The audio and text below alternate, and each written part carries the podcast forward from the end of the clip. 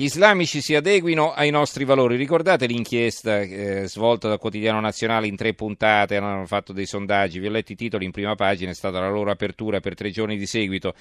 Diciamo la quarta puntata è un'intervista con il ministro dell'interno Minniti. Chi vive qui deve assimilare la cultura italiana, donne succubi dell'uomo e le leggi succubi della religione sono fuori dalla civiltà giuridica.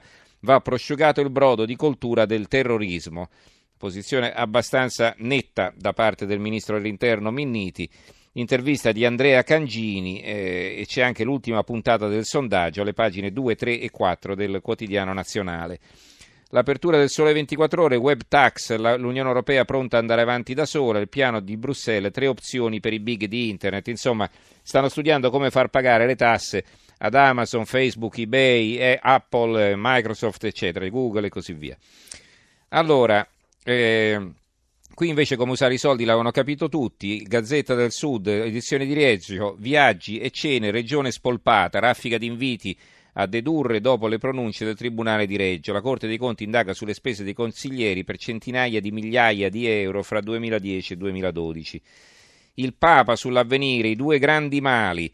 Il Papa su pedofilia e mafia, no a grazie per chi abusa. Francesco ribadisce la tolleranza zero nella Chiesa, arrivata un po' tardi.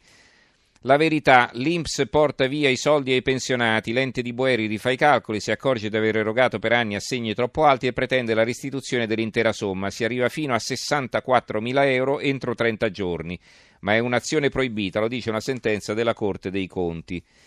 L'apertura del, queste erano tutte aperture. L'apertura del giornale Rischio patrimoniale, la sinistra di Prodi e Visco ricatta Renzi, si alleati solo se alza le tasse, spunta l'idea folle, incentivi a chi disereda i figli.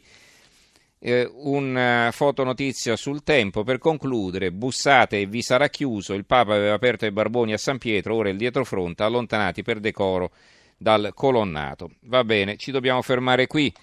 Eh, diamo la linea alla Rai Stereo Notte eh, che sarà condotto da Silvia Boschero. Ringrazio regia Gianni Grimaldi, tecnici Gaetano Albora e Stefano Siani, in redazione Simona Cangelosi, Carmelo Lazzaro e Giovanni Sperandeo.